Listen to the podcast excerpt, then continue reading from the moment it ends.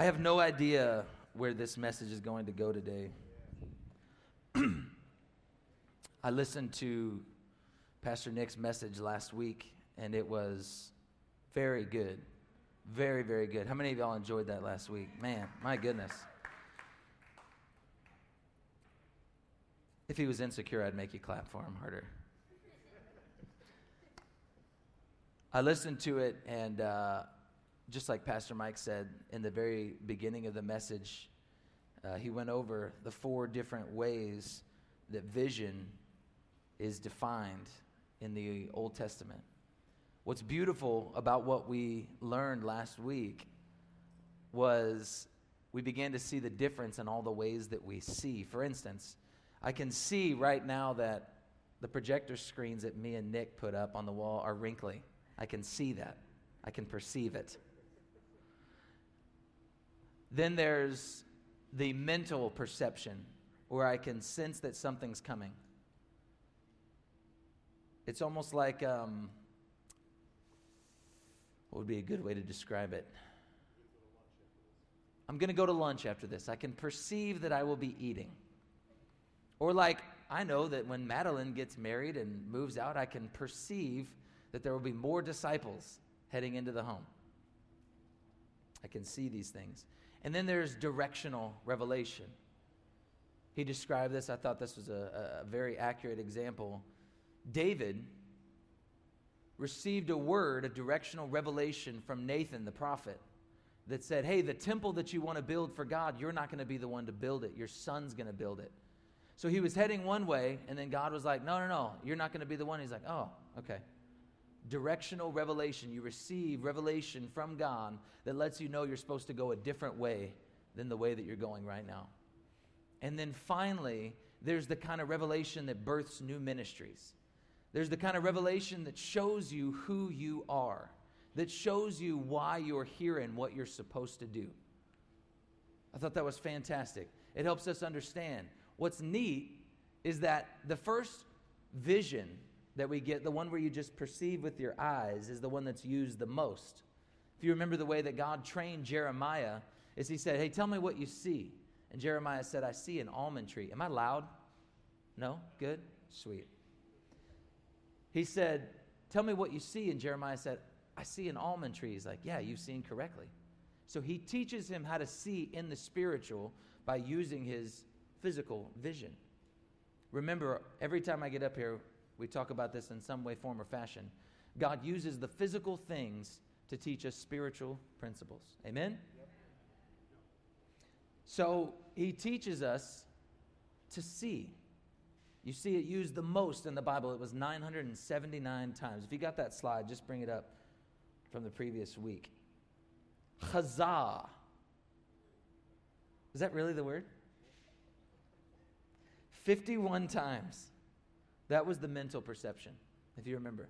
So it's used a lot, but less than the physical vision. Chazaun, 34 times. And then chizaon. I'm assuming that's how Hebrew people, Jewish people pronounce it. That's used nine times. There was another word that uses uh, vision very similarly to that last one, and it's in there a few times. But needless to say, what you see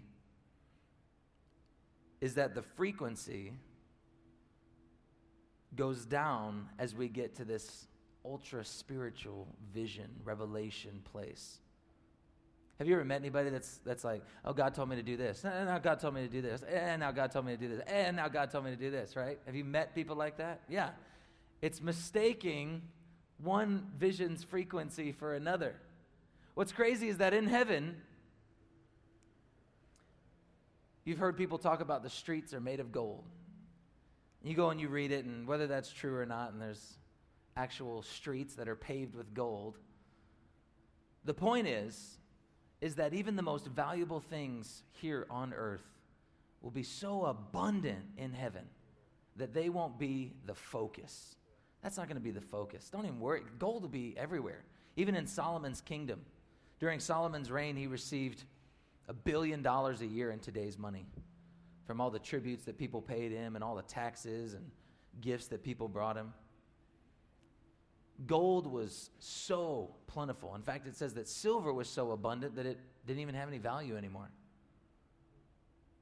We see is that we learn to see here, and God grows us so that we can see that which is unseen. I love that message. Let's turn to Galatians 1. My goal today is for everybody to walk out of here. How many have heard it's almost a trite phrase at this point? We all have a calling on our lives, right? You've heard that. You have a calling on your life. Many of you have heard that and you've gotten tired of hearing it because you just want to know what it is. I know that I have a calling. I just want to know what it is, right? You have a calling on your life. My hope is that today, when you leave, that you realize that you are already living out your calling. I'm going to explain what I mean.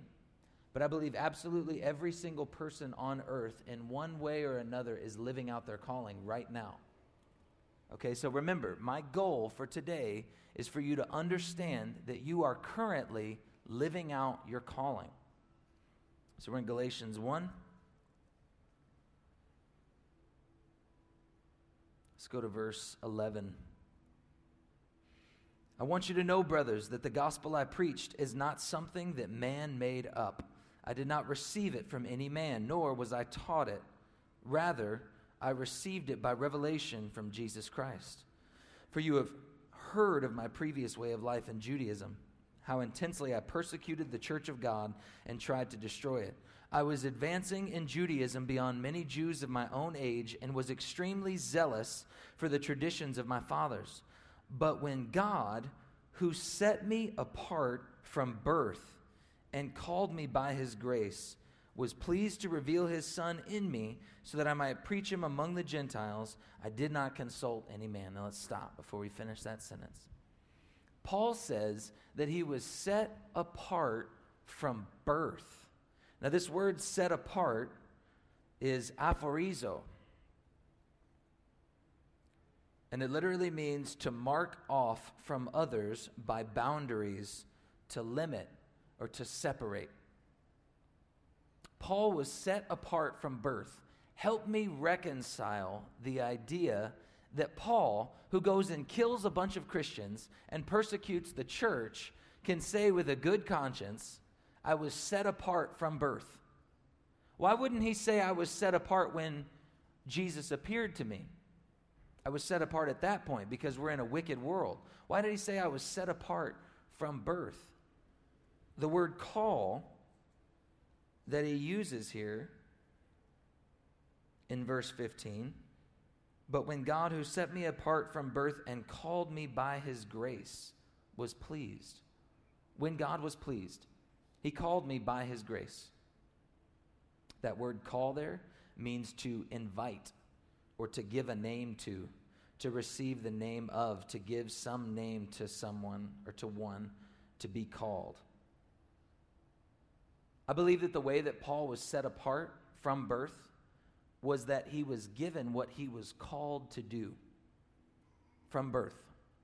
But because he was twisted and lost and hadn't yet received the revelation of who Jesus is, that he was using what he was called to do to break people and to hurt people. Why? Because he wanted to hurt people? No, because he was zealous for his beliefs. So Paul was energetic and passionate and zealous for his beliefs.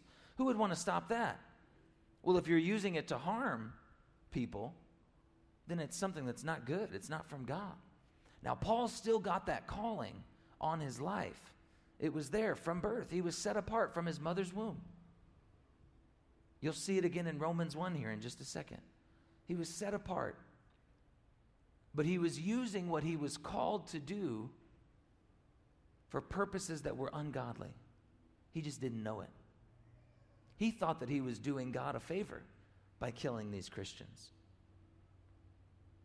What I believe is that a lot of us find ourselves in a place where we're doing what we're called to do, it's just twisted. Let me tell you my own story. So, before I knew Jesus growing up, I'd have lots of influential adults in my life and was told from time to time, I'll bet you'll be a lawyer when you grow up. because I argued with everybody. I remember manipulating people to get what I wanted too. I don't think I ever actually served an entire grounding. Like, you're grounded for a week, four days, and I get out of it, right? Getting out of things. I used my words to do it. I remember going through a season of life where I asked for everything free that I could possibly get. I think I walked out of Cinnabon with stacks of boxes because I asked them, hey, do you have anything for free before you throw it away? Now I think they have a policy for it. I'm not saying I created that policy or the need for it. But I remember going behind Little Caesars too and grabbing the pizzas that they would throw away and getting them out of the dumpster. I remember asking for free things at restaurants. But just using my words and, and recognizing that when I spoke, I had the ability to to move things or to change things. I recognized that. And I remember I also used it to hurt people and to speak things that were really damaging, to lie, to deceive, to coerce. But I remember when I received the revelation of who Jesus was. Many of you have heard me tell my testimony about being delivered of suicide and realizing that Jesus wasn't religion, but that he was freedom when I received that revelation of who Jesus was, all of a sudden I started to change how I used my words. Now, you could see that there were still some traces of the old man in me, and maybe still some today that are being worked out. Probably, definitely, still some today that are being worked out. Hopefully, less and less every day. Amen. That amen was for me? Amen. Okay, cool. But what we can see is that now what I can see is that I'm using my words to proclaim the freedom that comes from the truth of God's word. So now, if I'm trying to persuade anybody, it's to let go of all the things that hinder them. Now, if I'm trying to ask for anything, it's to ask for souls, right? I'm, I had a calling that was on my life. I was just using it in a twisted way. I was running with my buddy Grant. Grant waves so everybody can see you. He loves it too. He wants everybody to see him wave. Grant and I were running and we were talking about this. Yes, I can run and talk at the same time. But we were talking about this, and uh, and Grant uh, was a photographer, still is. And um, and also did some uh, modeling. And so he immediately answered, I want to be a, a, role model. As soon as I was talking about these things, we were talking about the, the calling, and I'm like, yeah, I can see that. And I was like, and, and, and pull the best out of people, right? You can see that it's like, it's this almost kind of shallow thing whenever we just live in the external. Just the modeling or just the photography, just stopping there, right? There's a calling that's there because he's gifted. If you've seen him work, he's, he's gifted. He has skills. But when it's not submitted to God, then he can't see how deep it was actually supposed to go. This was Paul. This was Abram, who was later changed to Abraham. Let's go there for just a second. We're going totally out of order, Zach, so just run with me here. Let's go to Genesis 17.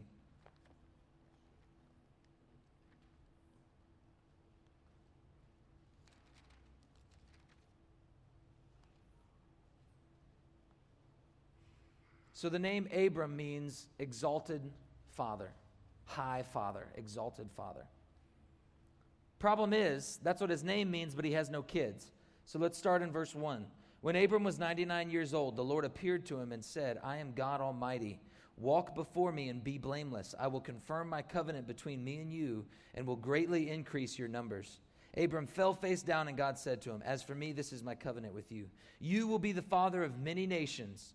No longer will you be called Abram, your name will be Abraham. For I have made you a father of many nations. I will make you very fruitful. I will make nations of you, and kings will come from you. I will establish my covenant as an everlasting covenant between me and you and your descendants after you for the generations to come, to be your God and the God of your descendants after you. The whole land of Canaan, where you are now an alien, I will give as an everlasting possession to you and your descendants after you, and I will be their God.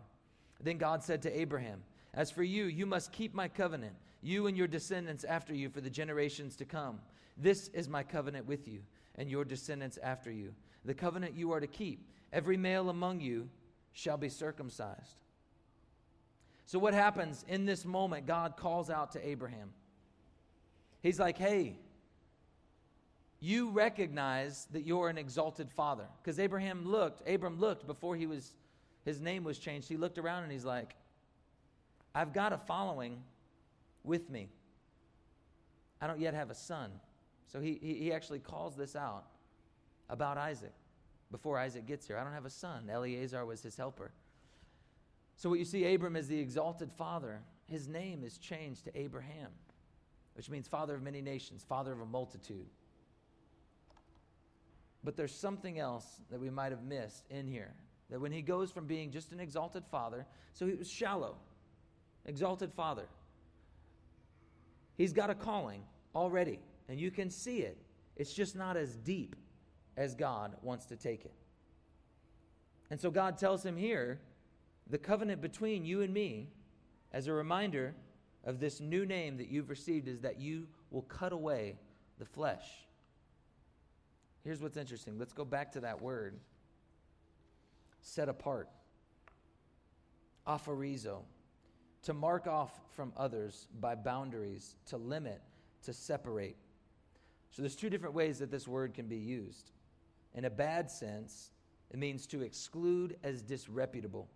In a good sense, it means to appoint or set apart for some purpose. So let me tell you the two ways that I believe that we can be living out our calling now without actually doing what God is calling us to do. I, I believe that we're either doing it in a twisted way or in a shallow way. All of us are living out our calling right now. And if we're not devoted to Jesus and doing what he wants us to do with a revelation from him about what we're supposed to do, then it's either shallow or it's twisted. There may be some of you in here who are musicians and you're making music you know that that's a calling on your life. You can feel, I've been set apart to do this. I recognize there is something in me that wants to make music, and I can feel God's pleasure when I'm making music. I can feel something come over me. People have affirmed this is on your life. You do this well. I enjoy when you do this. It's affirmed.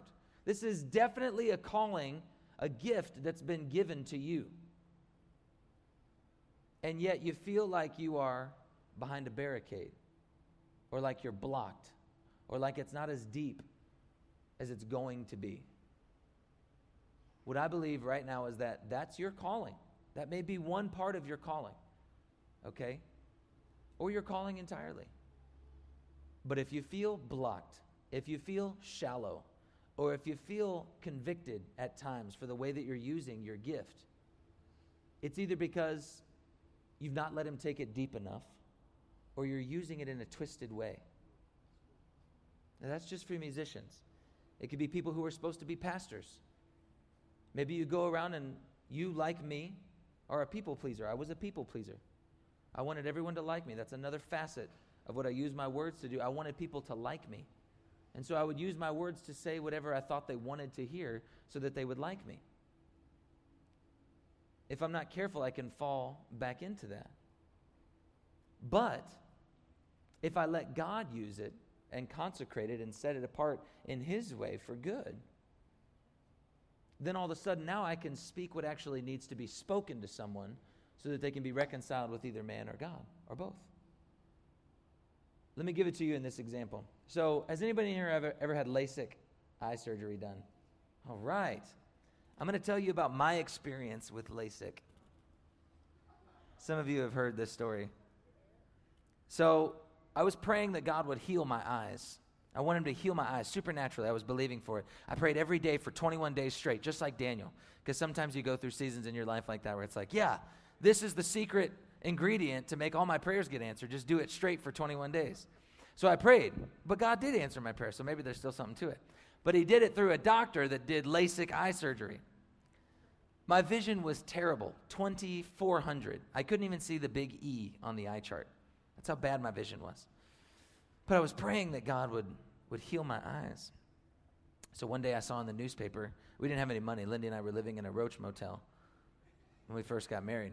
There was literally the smell of a decaying rat in the wall. So we're living in that place. I had, I had no money.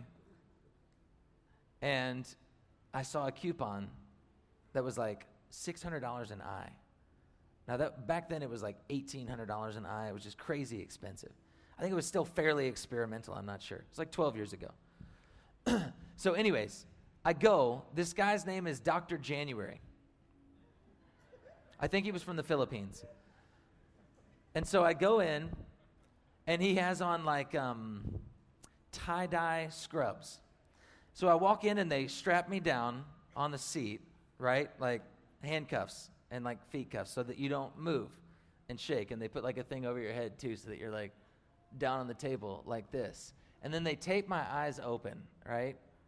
So both my eyes are taped open and I'm strapped down like this. And he's like, okay, let's go ahead and hit the lights. Lights go off. I'm not even kidding. So then, and then there was like this blue hue in the room. And then he's like, let's get some music in here. And it was like, so now I'm sitting down like this.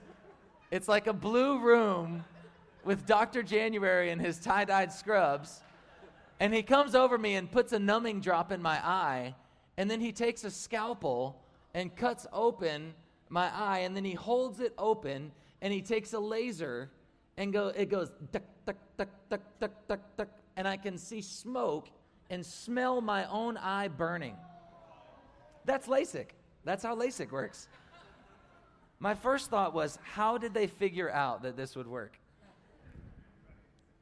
But afterwards, I asked, I said, like, how, what, what, what, how does this solve my vision?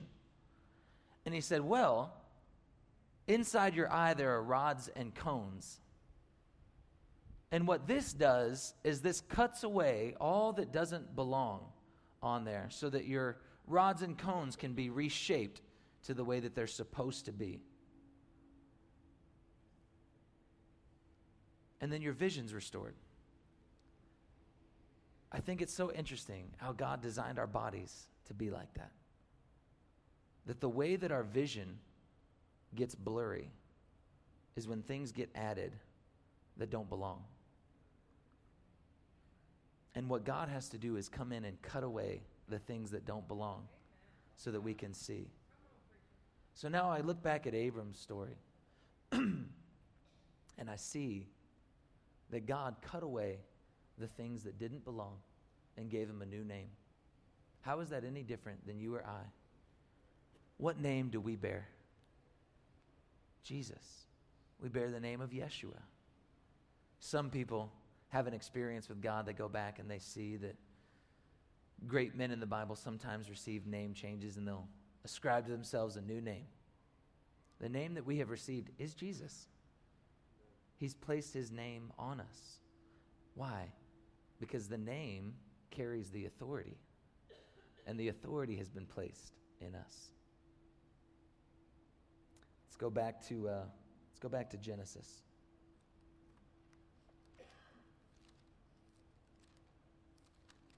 Let's look in Genesis. Let's look in Genesis 3.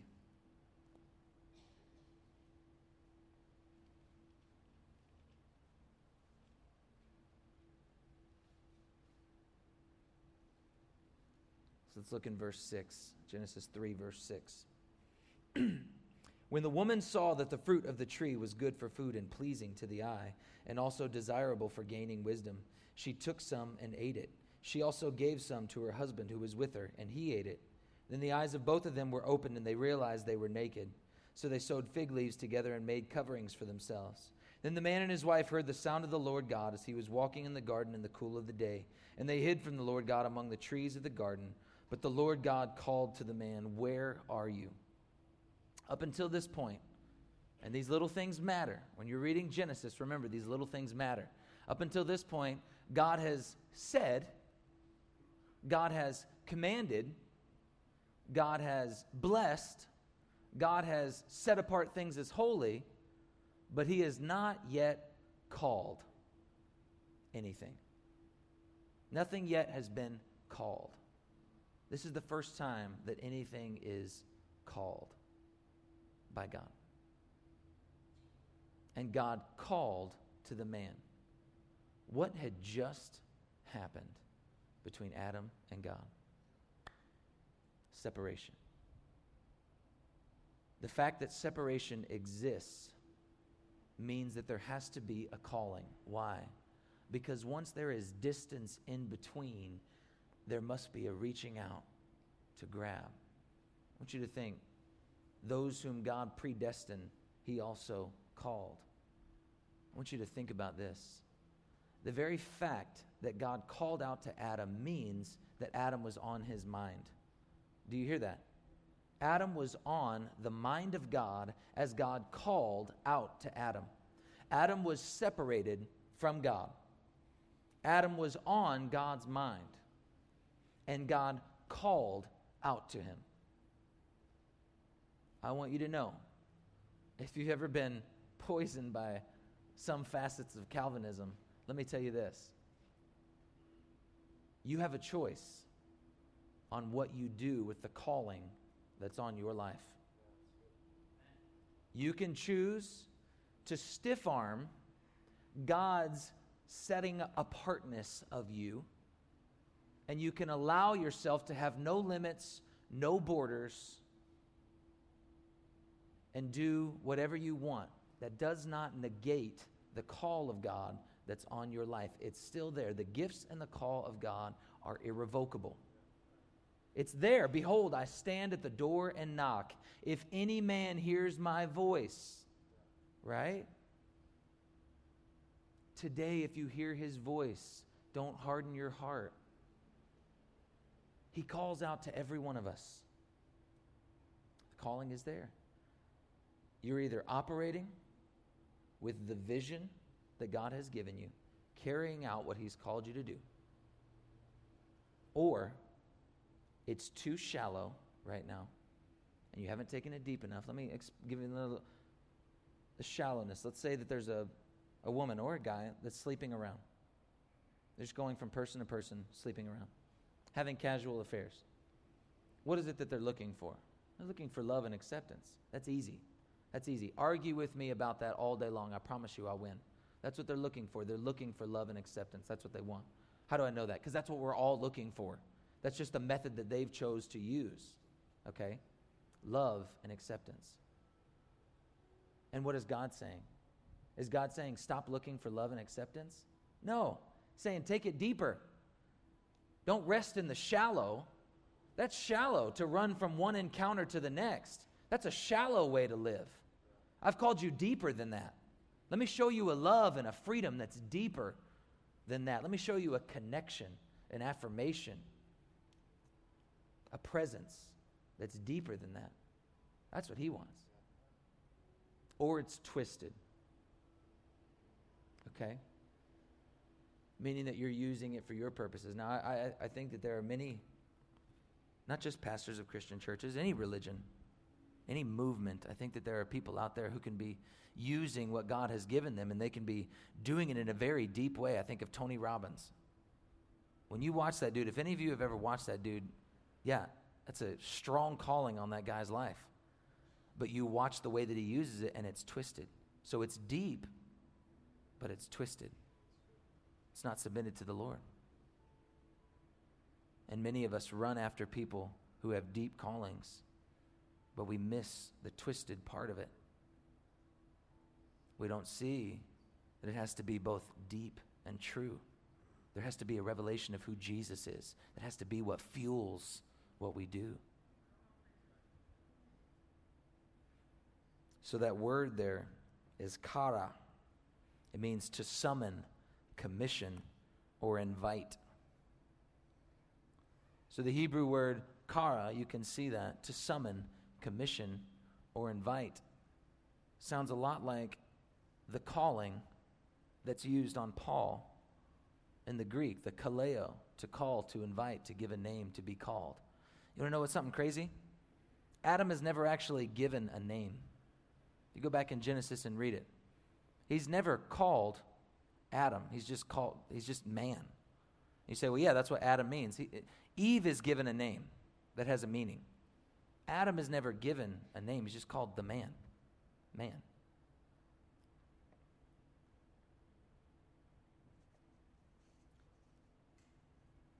We have to be called when we're separated from God. In God calling him, it's because there was a separation. Now we know him as Adam. But before, they were so known to each other. It's like a name wasn't even needed. Isn't it interesting as you read back over Jesus and he's saying, That name that you gave me? He's referring to this name. It's like, what do you mean, Jesus? Like Yeshua? Like, is that the name that he gave you? Is it Jehovah? Is it Adonai? Do you know that we say Yahweh and that's not even like the actual accepted pronunciation of that. The yud hey, vav hey. They actually inserted those vowels so that we'd have a way to say it wrongly. I'm not even kidding. So that we wouldn't say it the right way and therefore profane it. So it's not even Yahweh. We sing songs Yahweh and we're like, yeah, that's the most pure name of God. That's like, that's not even the actual pronunciation. It's not known to us what the actual pronunciation is. But isn't it crazy how names work? Names ascribe function. But what's cool about Jesus is there's never a separation. Even as he becomes Jesus here on this earth, it doesn't say aphorizo for Jesus, it just says horizo, which sounds like chorizo, which is actually a Greek word meaning sausage. Just kidding. It is a Greek word, though. But Jesus is just horizo, which just means that he's defined. There's no separation. It literally is God defined. Jesus is God defined. We were separated and we were called back to unity. Think about the word repent, teshuva, return, come back. It's a calling back. It's like we were connected to the source at one point and now we're not, and we still have traces of it left on us, and we have to be plugged back in, connected again, return, repent, come back. Come back to where the source is so that you can see. This is what changed Paul's life. This is what changed Abraham's life as they got a revelation in that moment. Cut away boundaries, a revelation of who Jesus is. Something changed so that they could see what they were actually called to do and take it as deep as God wanted them to take it. Vision of who Jesus is is what allows you to take your calling to the depths that God intends it to exist at and to be as true as God desires it to remain. Vision of Jesus. Yes, it's used the least amount of times, but I'm telling you, it's the most valuable the most valuable vision that you will get is the revelation of who Jesus is. Period. You cannot receive a more valuable vision than that. So let me tell you, artists, creatives, businessmen and women, moms, dads, if you desire to have vision, go first to Jesus. I loved what Pastor Nick was talking about last week about how trash began to fill the valley of vision. It became polluted. We get that ladder? There's a ladder over there, a giant one that two men will need to. Did you really? Leave it. Get it. Yeah, go ahead and get it. I thought about it. Here is what I see. Some of us have vision, but our vision is we're faced the wrong way. We're using what God has given us for our own kingdom. When you are building your own kingdom with what God has given you, you are faced the wrong way. There's a lot of fear there, there's a lot of confusion. Just set it right up here in the middle. And what God is asking us, you can set it right here, because I'm going to climb right up to that light. And God is saying, Turn around. Look at me. Look right at me. And you'll get your vision back. the idea of walking by faith and not by sight. So this is crazy dangerous because this letter is always rickety. It's all good. Someone record it. As I'm climbing closer to this light, what happens to my eyes? Someone describe what's happening to my eyes right now. What's happening to everything else around? I can't see it. What can I see? And what happens to my face? Shining brightly, right? Moses comes down from the mountain and his face is glowing, it's radiant. And they're like, Don't look at us, right?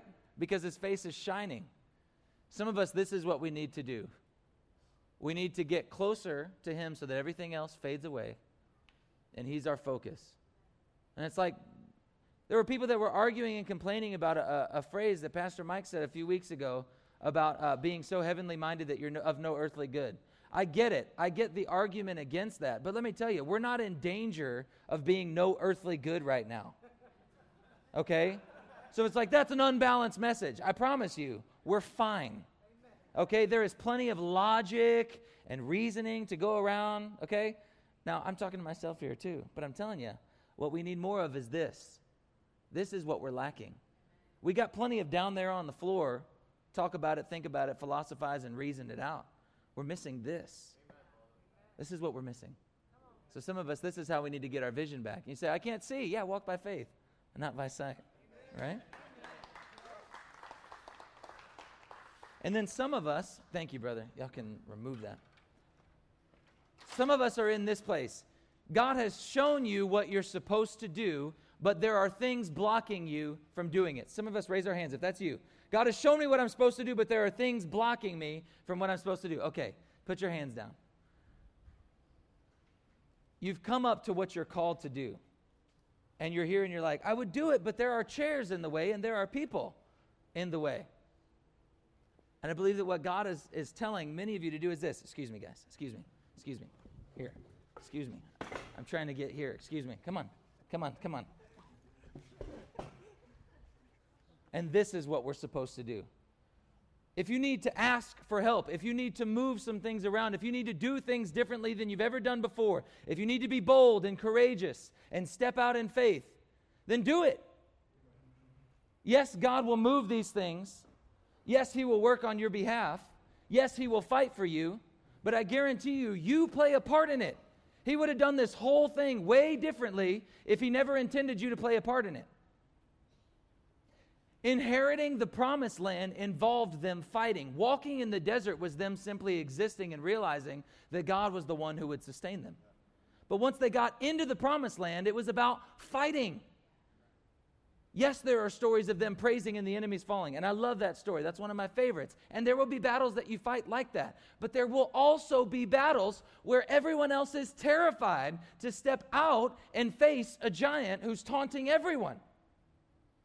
And you must be willing to step out there and die. What if I die? Doesn't matter. The Lord's told me to do it. That's my vision. He's shown me what needs to be done. I felt the calling of God on my life when we moved up here. And as much as I would love to say, because that story would be so romantic, I didn't know when we came up here that this would be. We prayed about where to go and asked God, Where do you want us to go? And we did feel like this area was where He was sending us. And so we packed up and we moved up here in faith. And I started a State Farm job and the whole way, and I've described that before, that this whole thing began was this like unglamorous, slightly embarrassing story. But there was a calling on my life, and I had rods and cones that were all conflagrated right? And I couldn't see, but I, I saw little glimpses of what he was of what he was showing me. And I remember, I remember as things progressed, I began to see a little bit more clearly, and then a little bit more clearly, and then I had to say no to a few more things, and then a few people were upset with me, and then I had to say yes to some other things that made life in the short term a little more difficult. Then I had to be willing to sacrifice this and that, but I was seeing something and I was more Rather than saying no to all these other things, I was saying yes to some of these things that God was showing me. They interviewed a whole bunch of Olympic athletes and they asked them, Tell us what you, what's the hardest thing that you had to sacrifice in getting to your goal? And the majority of them, their answer was, I didn't see it as a sacrifice. I had a choice, and this was what I wanted to do. I could see it. They saw what they were after, and it wasn't them going, Oh, I really want to go do that, but oh, yeah, okay, I'm, I'm coming. That, that's not how they got to where they were. These are people that you admire, that you look up to because of their persistence. I called this message today Good to Great. It was intended to be kind of a play on this book. There's a book by Jim Collins, it's a business book. And it's the subtitle is like, you know, why some companies make the leap or succeed and others don't. It's talking about how a company goes from being just a good company to a great company.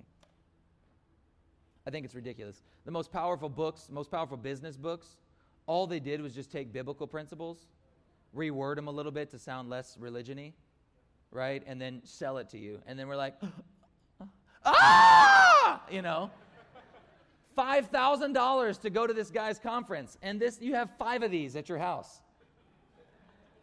A, that's a rant. I won't get on soapbox. But the, here's what I'm saying. Here's what I'm saying. The truth that God wants to give you will direct you along your way. Trust Him. Have the vision that He's called you to have. Some of you say, well, yeah, okay, I, I get all that. Let's say I know Jesus, and, and, but I still don't know what, what I'm called to do. Here are some very practical ways that you can figure out what it is that you're called to do, just in case that's the hangup. What do you find yourself doing? What is it that you always end up doing when you're in a crowd of people or when you're by yourself or when you have the opportunity to create or when you have the opportunity to rest or whatever? What is it that you're doing? Do you cook? Do you make music? Do you write? Do you paint? Do you like to counsel other people? Do you like to do physical things? Whatever they may be, recognize the way that you tend to feel drawn. This is for most people, okay? Some people have just been distracting themselves their entire lives and haven't even really figured out what it is that they like to do or what they're good at. But what do you find yourself doing? Can some of you raise your hand if you if it's like, yeah, this is what I like to do? Like as I'm saying that, you're like, yeah, this is what I like. No, seriously, please. Ser- is there is this is what I like to do. I know what I like to do whenever, okay. Now think about that. God desires to consecrate that for himself. Get the revelation of who Jesus is, understand who Jesus is, and the fact that he is who you need to be doing this for. Okay? Now, what does that look like? I believe that's your calling. Let him take it deeper. Let him untwist it if it's gotten twisted. And what you'll find at the bottom of that is your calling. I believe that that's how you find what you're called to do. So let's say that I'm called to be, I guess the best word would be a pastor. Although I don't know. I mean, I, I wouldn't label it as that, but let's just say that for time's sake, that's the easiest way. Because I feel like I understand what I'm called to do. The vision of what God has called me to do looks like what's right in front of me right now. This is part of what it looks like. It also looks like being in the home group. It also looks like talking with the disciples. It also looks like doing question and answer, Bible studies, impromptu, here and there. That's the vision. So when I see an opportunity for that, I'm not thinking, oh, uh, I don't know. I'm thinking, yes, this is what I was created to do. God's put a calling on my life and I can see it. So let's do it. This is what I'm this is what I'm here for. And then I do it, and I do it as unto the Lord, not for man. And I'm recognizing He's given me an opportunity to fulfill my vision. Now, is there a vision that's even beyond this? Sure. And that should be for all of us. When there's a calling on our lives and we've received the revelation of who Jesus is, the vision of what we're supposed to do and how we're supposed to carry it out will get greater and greater as we obey more and more. As we obey more and more, what will He do? He will further consecrate us. He will further mark off boundaries, limitations, and separations. But here's what's beautiful is that as he's limiting you, as he's separating you, as he's creating these boundaries, when you're pursuing him, it doesn't even feel like a sacrifice. Does that make sense? There are things that you now say no to that you didn't before. Before, I would do all sorts of things that I won't even mention right now that were harmful to me and harmful to other people. But as I received the revelation about who Jesus was, I began to cut those things out of my life. And the boundaries and the limitations got greater and greater and greater. But I didn't feel trapped. I was choosing to say yes to these things. So it's not just behavioral modification or discipline, it's you falling more in love with Jesus, which causes you to want to say yes more and more and more. And as you say yes over and over again, you'll find that it gets more and more specific what you're called to do. Me and Nick were talking this morning, and I believe that there are many churches and organizations and different things like that that may be this in size, but I believe that there are a specific number of people who understand what God has called them to do that exist inside those bodies or inside those organizations. I believe that there are many outliers and there are different levels of involvement and commitment that are there, but I believe that there are always a group of people, a remnant, that exist inside these different bodies or organizations that are passionately in love with the Lord, that have a vision about what He's called them to do, and are sacrificing daily and consistently to reach what He's calling them to do. And the rest of the people around them simply benefit from that. It creates a world when, if, if let's just say that all of us in this room were to say, All right, we're in, let's do it. Here's what I'm called to do. I'm going to consecrate it for the Lord. I'm going to say yes to what He wants me to say yes to. And I'm going to go as deep as He wants to take me. I believe that we would create a, a world, an environment, a lifestyle that would ripple to the people around us. We couldn't help but do it. I believe that's what the church is supposed to be. It's not about four walls, it's not about a name on a sign. It's about people who have fallen passionately in love with Jesus and then they're all like, let's go. You know what I mean? And sometimes the let's go is let's go. You know what I mean? Does that make sense? Does what I just did make sense? That's sign language for passion.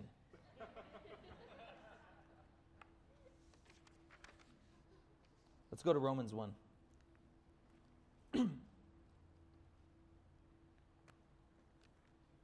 Just a couple more of these.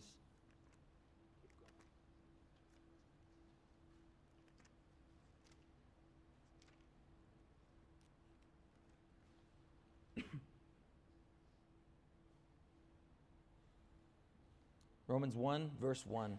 Paul, a servant of Christ Jesus, called to be an apostle and set apart for the gospel of God, the gospel he promised beforehand through his prophets in the Holy Scriptures regarding his Son, who as to his human nature was a descendant of David, and who through the Spirit of holiness was declared with power to be the Son of God. You just saw horizo.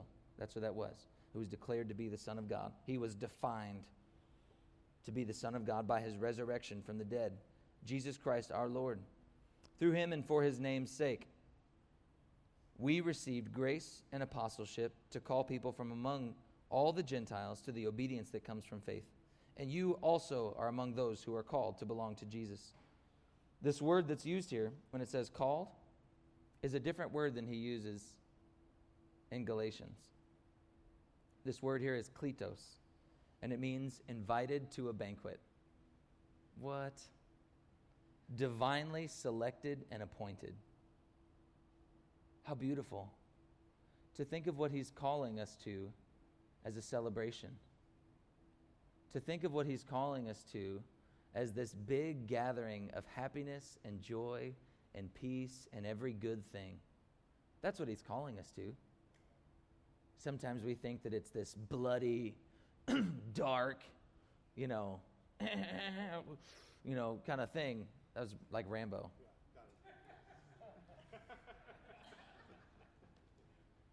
but what we see is that it's this beautiful, picture. We always quote Psalm 23 He set a table before me in the presence of my enemies. It doesn't mean that you're sitting at a table with people who hate you. What that means is that He's preparing a table. It's like, it's like if this, my notes are supposed to be up here, right? And then there's someone beating down the door. So they're like, you know, and there's enemies. Hey, let us in. Yeah, yeah, yeah. And then he's sitting over here and he's like,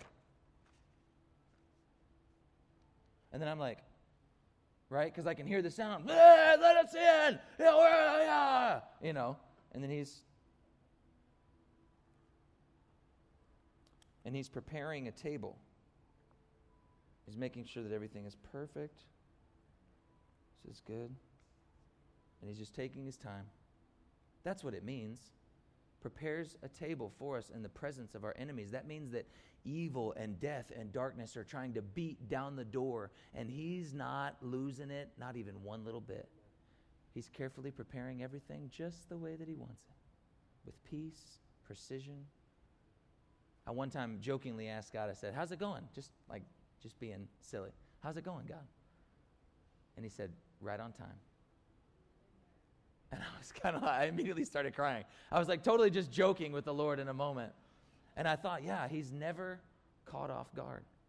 When he calls us, when he sets us apart, no matter how impossible it seems, no matter how much the odds are stacked against what he's called us to do, he's not, he's not out of control. He's not ill prepared or improperly equipped. So if he's not, then you're not. Why? Because he's in you. He's in you. And if He's in you and you're doing what He's called you to do, let me ask you is He going to let finances stop that? Is He going to let those that disagree with you stop that? Is He going to let government regulations? Is He going to let weather? Is He going to let disagreements stop that? He won't let any of these things stop that. Now, we may get up to the obstacles and go, oh, I can't, I, Maybe later. You know what I mean? That may be what we do, but he's never caught off guard. He's never afraid of providing for you as you do what he's called you to do. There were many battles, including Gideon's battle, as 300 men went up against an entire city. There was never a point at which God was afraid of the odds or at which God was unable to deliver his people to victory. Peter was able to walk on the water, wasn't he? Did he doubt that Jesus had the power to walk on the water? No, he was watching Jesus walk on the water. You've heard it before. He didn't believe that he could do it. Turn to 2 Timothy 2.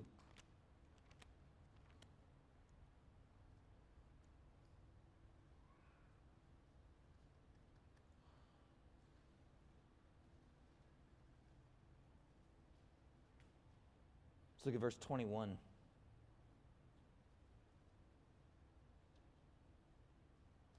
says, If a man cleanses himself from the latter, he will be an instrument for noble purposes, made holy, useful to the master, and prepared to do any good work. In the setting apart, in the calling out, in the revelation, there's automatically included with it limitations, boundaries, okay, that come with it. There is a cutting away, just like Abraham had to receive a cutting away of the flesh. In our hearts, we receive a cutting away of the flesh around our hearts so we could be consecrated to Him. This word holy, if you ever wondered what the word holy means, it means set apart. I have these post its these post its are all the same. There's, there's no difference to any one of these post its. They're all the same. Just like, just like all the peoples of earth, just like all the nations were, right? There was nothing different about any one of them. And yet, all of a sudden, he took one of them and he wrote his name on those people. And he said, This is my treasured possession. Was it anything that this post it note did? No, it's just it's still just like in its state, it's still just like all the rest of these post-its now. post it notes. But because his name is on it, it makes this holy, set apart, consecrated. Israel was and is holy. How? They're set apart, they're consecrated. We in Hebrews are called the hagios, saints. You heard if people call you saint before. You say, I'm not a saint. If they only knew what I did, yeah, classic answer. But you're still called a saint, okay? It's the same word that's used for the Holy of Holies hagios. You're a saint. You're a hagios. You're the Holy of Holies. So there are a people group that has been consecrated or set apart. You've been set apart even further. Holy of Holies. The set apart from that which is set apart. But God is holy, holy, holy. He is set apart from that which is set apart from that which is set apart. He is holy all unto himself. But we still get to share in that. This is uh, Germany.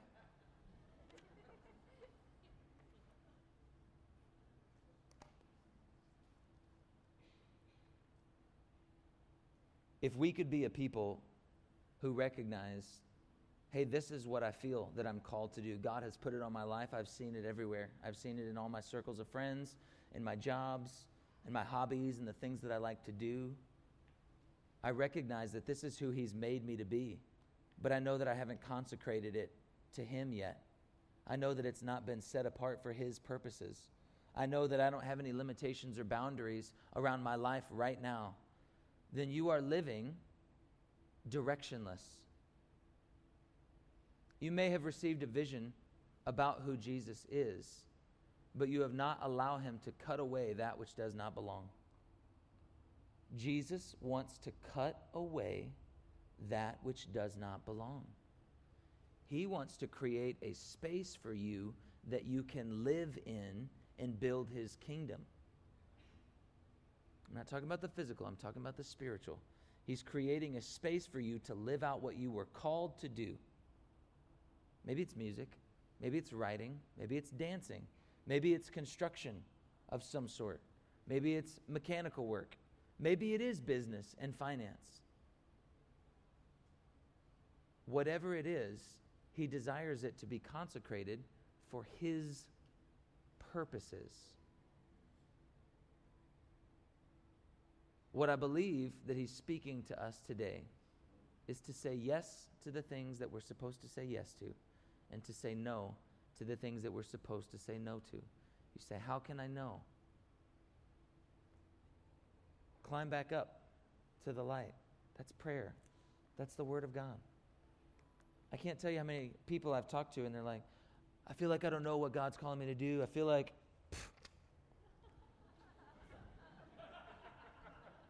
I feel like I don't know what God's calling me to do. I feel like I don't, I don't get it. You know, nothing makes sense. I don't know what my purpose is. You know, and then and then, and then I'm like, well, have you been reading the Word? Have you been praying? Yeah, I mean, you know, I, I know I'm supposed to be reading the Word and praying, but I mean, w- what other answer is there though? I mean, there's got to be like some other answer. For my own life, I've been I've been serving God passionately for 12 years. Ups and downs, sure. I, I recognize that this is, this is it, and, and prayer, time with Him, and, and this. Worshiping is an overflow. My relationships with others, I give to others what I receive from Him. So, even that, it's like what has to come first is the Word. There's no way around it. Oh, I don't like to read, you know. Get an audio Bible. Do whatever you have to do. I am telling you, this is it. Prayer is it. Oh, I, you know, I get really easily distracted. It's a muscle, like any other muscle. If I were to sit down and try and arm curl 50 pounds right now, some of you may think, 50 pounds, no problem. For me, that would not be so easy right now. Can't do it. But if you gave me a few months, maybe I could work up to it. It wouldn't be as hard as it is right now. Why? Because, like anything else, it's a muscle. Prayer, concentration, focus on the Lord, on His goodness, on His precepts and His commands is a muscle like anything else. So you sit down and you say, I'm going to spend an hour in prayer. I'm going to do it every day for the rest of the week. And you haven't been praying for months and months and months. Yeah. It's going to be really difficult, like saying I haven't worked out in months and I'm going to go to the gym for four hours. What's going to happen? You're probably going to hurt yourself and you're not going to want to go work out again for a while. Start where you're at. Some of you say, Oh, I pray all day long. I never stop praying, man. Don't worry about it. Pray without ceasing. That's what I do.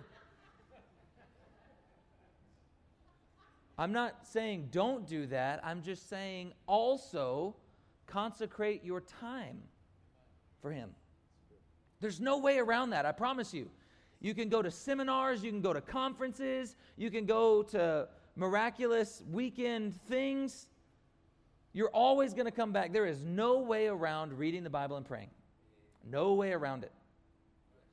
The church that you go to, doesn't matter what church you go to, bouncing around from church to church, if you're not in your Bible and you're not praying, won't be long before you hate this place too. No way around the Word and prayer. Period. You want better vision? Get close to the light. Amen? Everything else will blur away. You'll be fine with your earthly goodness. Okay? Get close to the light. That's what people need. Let's stand together and, and, and I want to say just a couple more things.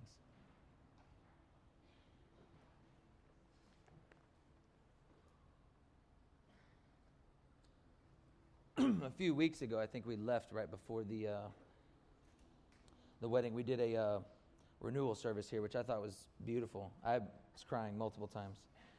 We had a um, we had a reception in here. We had alcohol. We had a few secular songs. No bad words or talking about sex or anything like that. But they were. There was a moment where I recognized. Wait a second is this okay?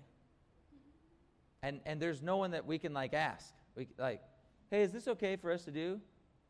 We just have to, Lord, is, is this okay? And I felt like he spoke through a couple people that uh, I respect, and I just want to apologize. Not saying you can listen to whatever music you want. I think secular music, secular music is like food sacrificed to idols. I honestly think that that's the modern day equivalent, as long as it's not evil and perverse.